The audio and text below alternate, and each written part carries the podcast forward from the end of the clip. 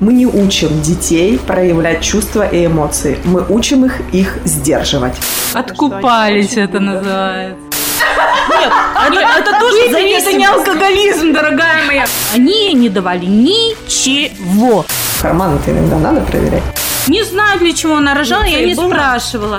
Для него любовь равно деньги. Здравствуйте, А снова у меня вот единственный вопрос, так как я мама довольно уже ребенком девочки-подростка, и меня, конечно, эта тема всегда очень волновала и волнует. Всегда ли физически можно определить, употребляет человек наркотики вы- или нет? Ну, конечно, можно. То есть Ну, физически это всегда будет проявляться, независимо от да. дозы, времени приема. То есть это можно увидеть. Можно увидеть. Просто я же изначально же сказала, родители, дорогие, будьте, пожалуйста, внимательны к своим детям.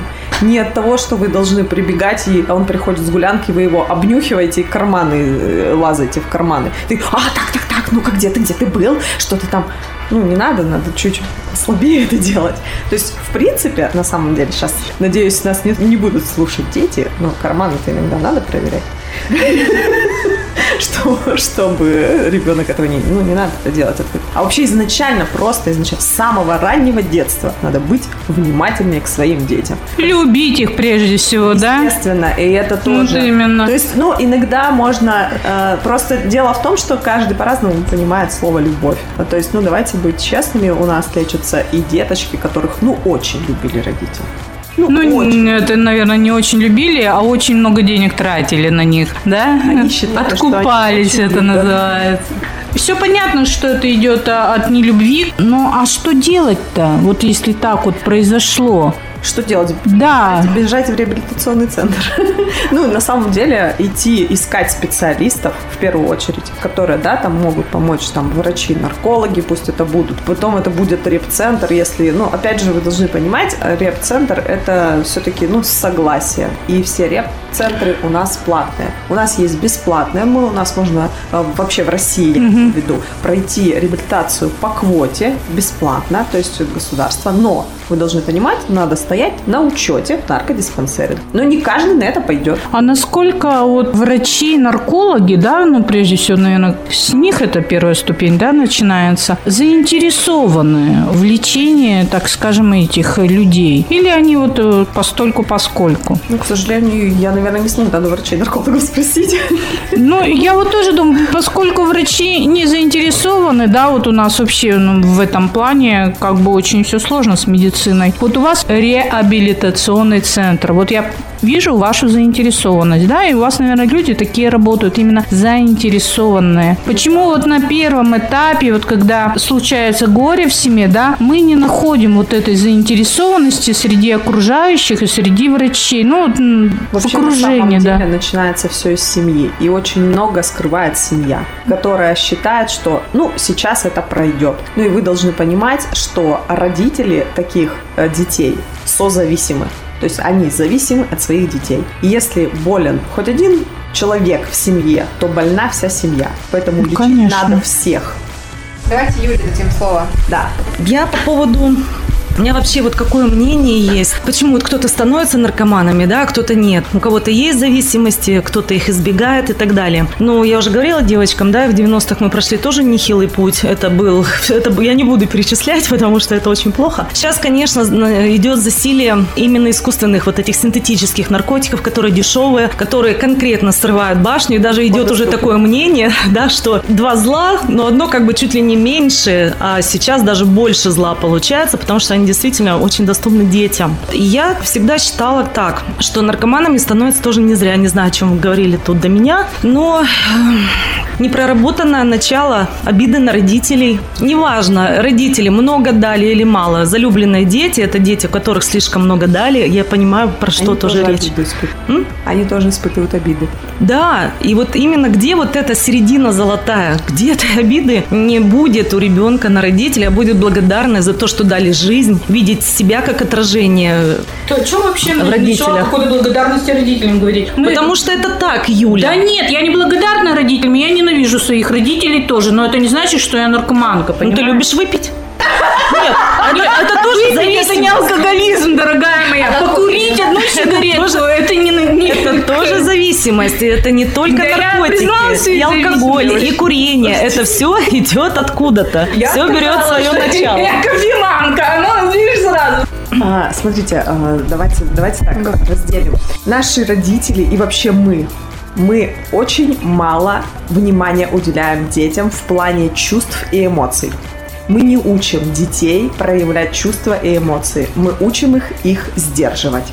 И самый главный момент – разобраться в первую очередь в своих чувствах и эмоциях и научить этому ребенка. И тогда он будет с вами на одной волне. А как же залюбленные дети? Все для него, все поцелуйчики, э, вся жизнь, э, я тебе всю жизнь, Откуп, откуп. всю жизнь тебе посвятила. То есть вот это все. Ну, назови пример. Пример вот залюбленного ребенка. Ну, Из своих, что ли?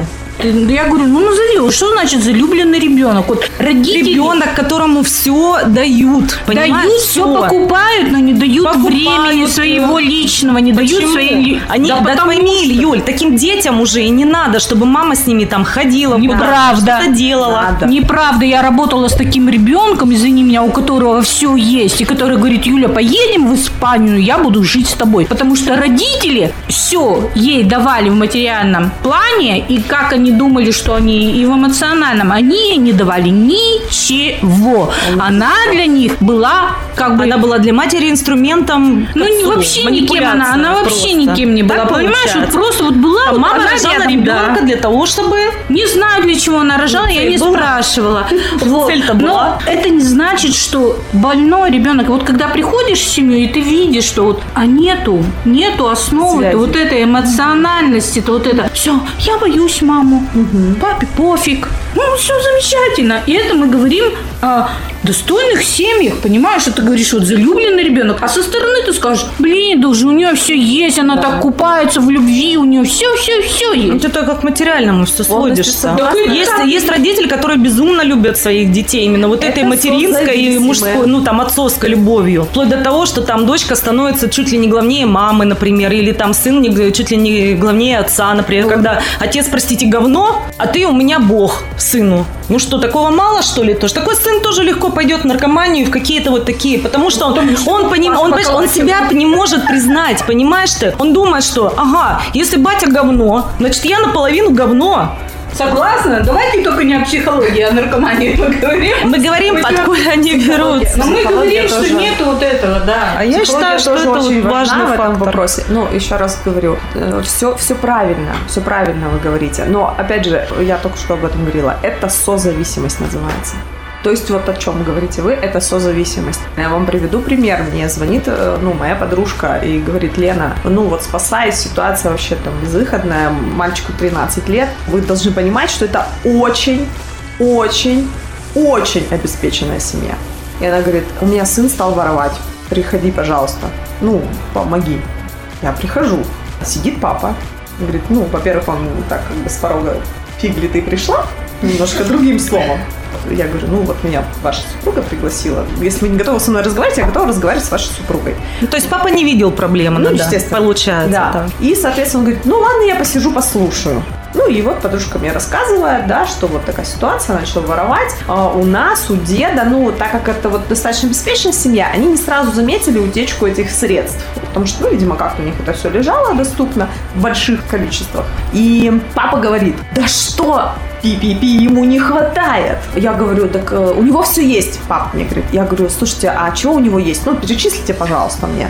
И он мне начинает загибать пальцы, у него есть iPhone, у него есть машина, там гидроцикл, там квадроцикл, ну, в общем, у него есть все. У него есть дом трехэтажный и прочее. Я говорю, ну ладно, хорошо, дом все-таки не у него, а у вас. А где любовь в этом Да, а списке, когда да? последний раз вы говорили, сын, я тебя люблю, пойдем покатаемся на великах?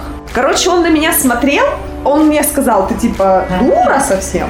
А это как бы первый путь. Ну, это он пока еще только воровать начал. Ну, еще он То не есть дошел. э, таким образом он привлекал свое внимание? Естественно, да. Он, он покупал друзей. Он эти деньги прогуливал на друзей. То есть они покупали его, а он покупал своих друзей. Потому что он не знает другого способа, как проявить любовь. Для него любовь равно деньги. Все. Что, соответственно, папа меня любит, потому что он мне дает iPhone Ну, то есть он вообще не может выстраивать другие отношения. У него только все, закон. Вот, Бабки здесь- есть, да. меня все любят. Меня Бабок все нет, любят. я да, не да, буду да, популярен да, там, да, допустим. да. Вот. И, соответственно, потом, слава богу, мы стали, ну, работать. Я работаю с родителями и такие, ну, трудных подростков. И мы начали работать в этом направлении, начали разбираться, где они совершили ошибки. Они, скажем так, тоже не до конца прошли курс. Лена, это ты Ладно. просто не хочешь их видеть там потом, да, в конечном итоге? Конечно. Это, По это сути, да? называется... Мне, девочки. Да, да, да, да, да. Как это? Профилактика это называется. А Еще один вопрос. Вот ты, Юля, задавала примерно, а я хочу немножко конкретизировать.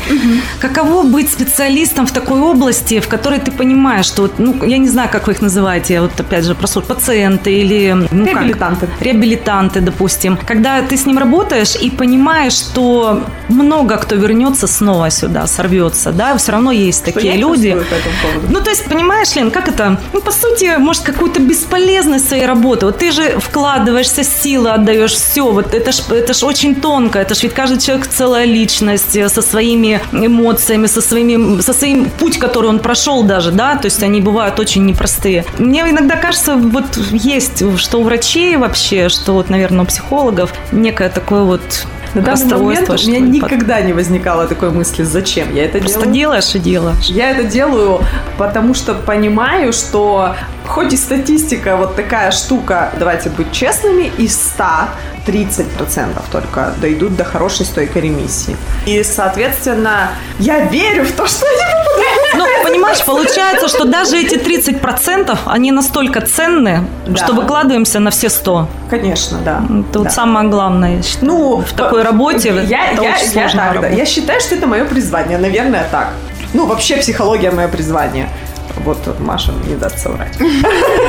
Маша не даст. Маша э, задаст вопрос. Елен, скажи, пожалуйста, может ли здоровый человек чему-то поучиться у людей подобного плана, у людей, которые зависимы? Есть ли чему у них научиться? Вот вы знаете, это вообще классный вопрос. Я буквально вчера своему ребенку сказала, я говорю, ты знаешь, даже у этих людей есть чему поучиться. Привожу пример. У нас лечится девочка, ей 18 лет. В общем, она попала в реб-центр в 11 классе. А это ЕГЭ, это поступление в институт. И все-таки, ну, мысль такая есть у человека.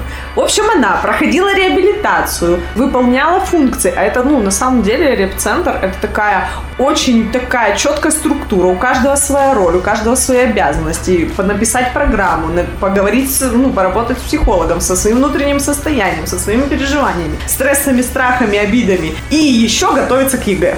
В общем, в итоге она у нас нашими общими силами выучила, сдала и поступила в институт. На психолога. Не на психолога, к сожалению.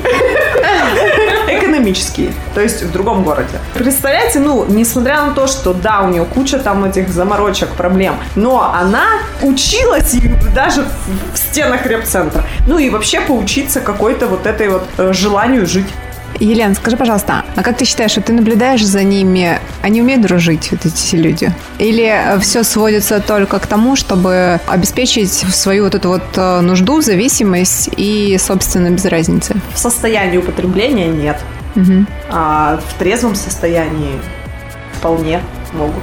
Ну, у них есть особенности, конечно. Дружба, они немножко по-другому. А Можно я еще тоже спрошу? Вот ты сейчас про девочку рассказывала, и у тебя такая фраза промелькнула. Э, Жаль, что не на психолога. А ты вообще вот как считаешь сама, чтобы стать классным психологом, нужно тоже свой путь какой-то пройти? Ну, я не имею в виду, что прям прямой зависимости или что-то. То есть должен быть багаж. Ну, представляешь, вот приходит психолог, девочка и там с хорошей семьи, у нее никогда ничего там такого не было, вот такой одуванчик, может быть, и все. А ведь там же очень много, мне кажется, при работе с такими людьми вылезает разных историй, которые шокируют, опять же, неприятные какие-то моменты. Мне кажется, даже знаешь, что вот такая мысль пришла, когда человек встает вот э, в эту ремиссию, да, когда, мне кажется, когда он понимает, что он делал вот прошлой своей, да, как бы жизни, мне кажется, еще это какой-то тоже э, ломка идет, получается. То есть принять же себя надо, Они в, в, в выйти из этого. центра учатся принимать себя такими, какими, какие они есть. Этому мы тоже учим. Про психологов. Безусловно, в реп-центре, если мы будем говорить про реп-центр, должен работать человек с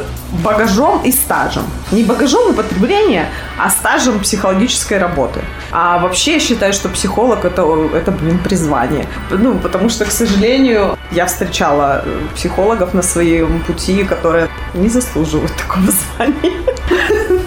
Наверное, так. Елен, Елен, спасибо тебе огромное за то, что ты пришла к нам. Может быть, ты хочешь сказать что-то нашим слушателям, не знаю, напутственная речь или, может, просто что-то приятненькое? Может, есть э, три пункта важных э, вынести, так знаешь, как говорили много, да, да. но нужно сделать вот это, вот это и вот это. Или не нужно? Или, то, что да, может быть, действительно не нужно. Да, да. Мне очень было приятно с вами пообщаться, это в первую очередь. Открытые прекрасные глаза на меня смотрят. Вот, э, вы классные. А ну, а вообще, вообще, ну, я не перестану никогда говорить о том, что любите, уважайте и очень внимательно относитесь к своим детям. И тогда не будет, наверное, никаких проблем на земле, ни с зависимостью ни с чем. Спасибо большое. Согласна, молодец. Спасибо. Хорошие слова, да. Спасибо. Да. Любовь победит все. Точно. С нами была Елена Гурнова, клинический психолог реабилитационного центра «Дом на Волге». Спасибо. Shut up, chicken!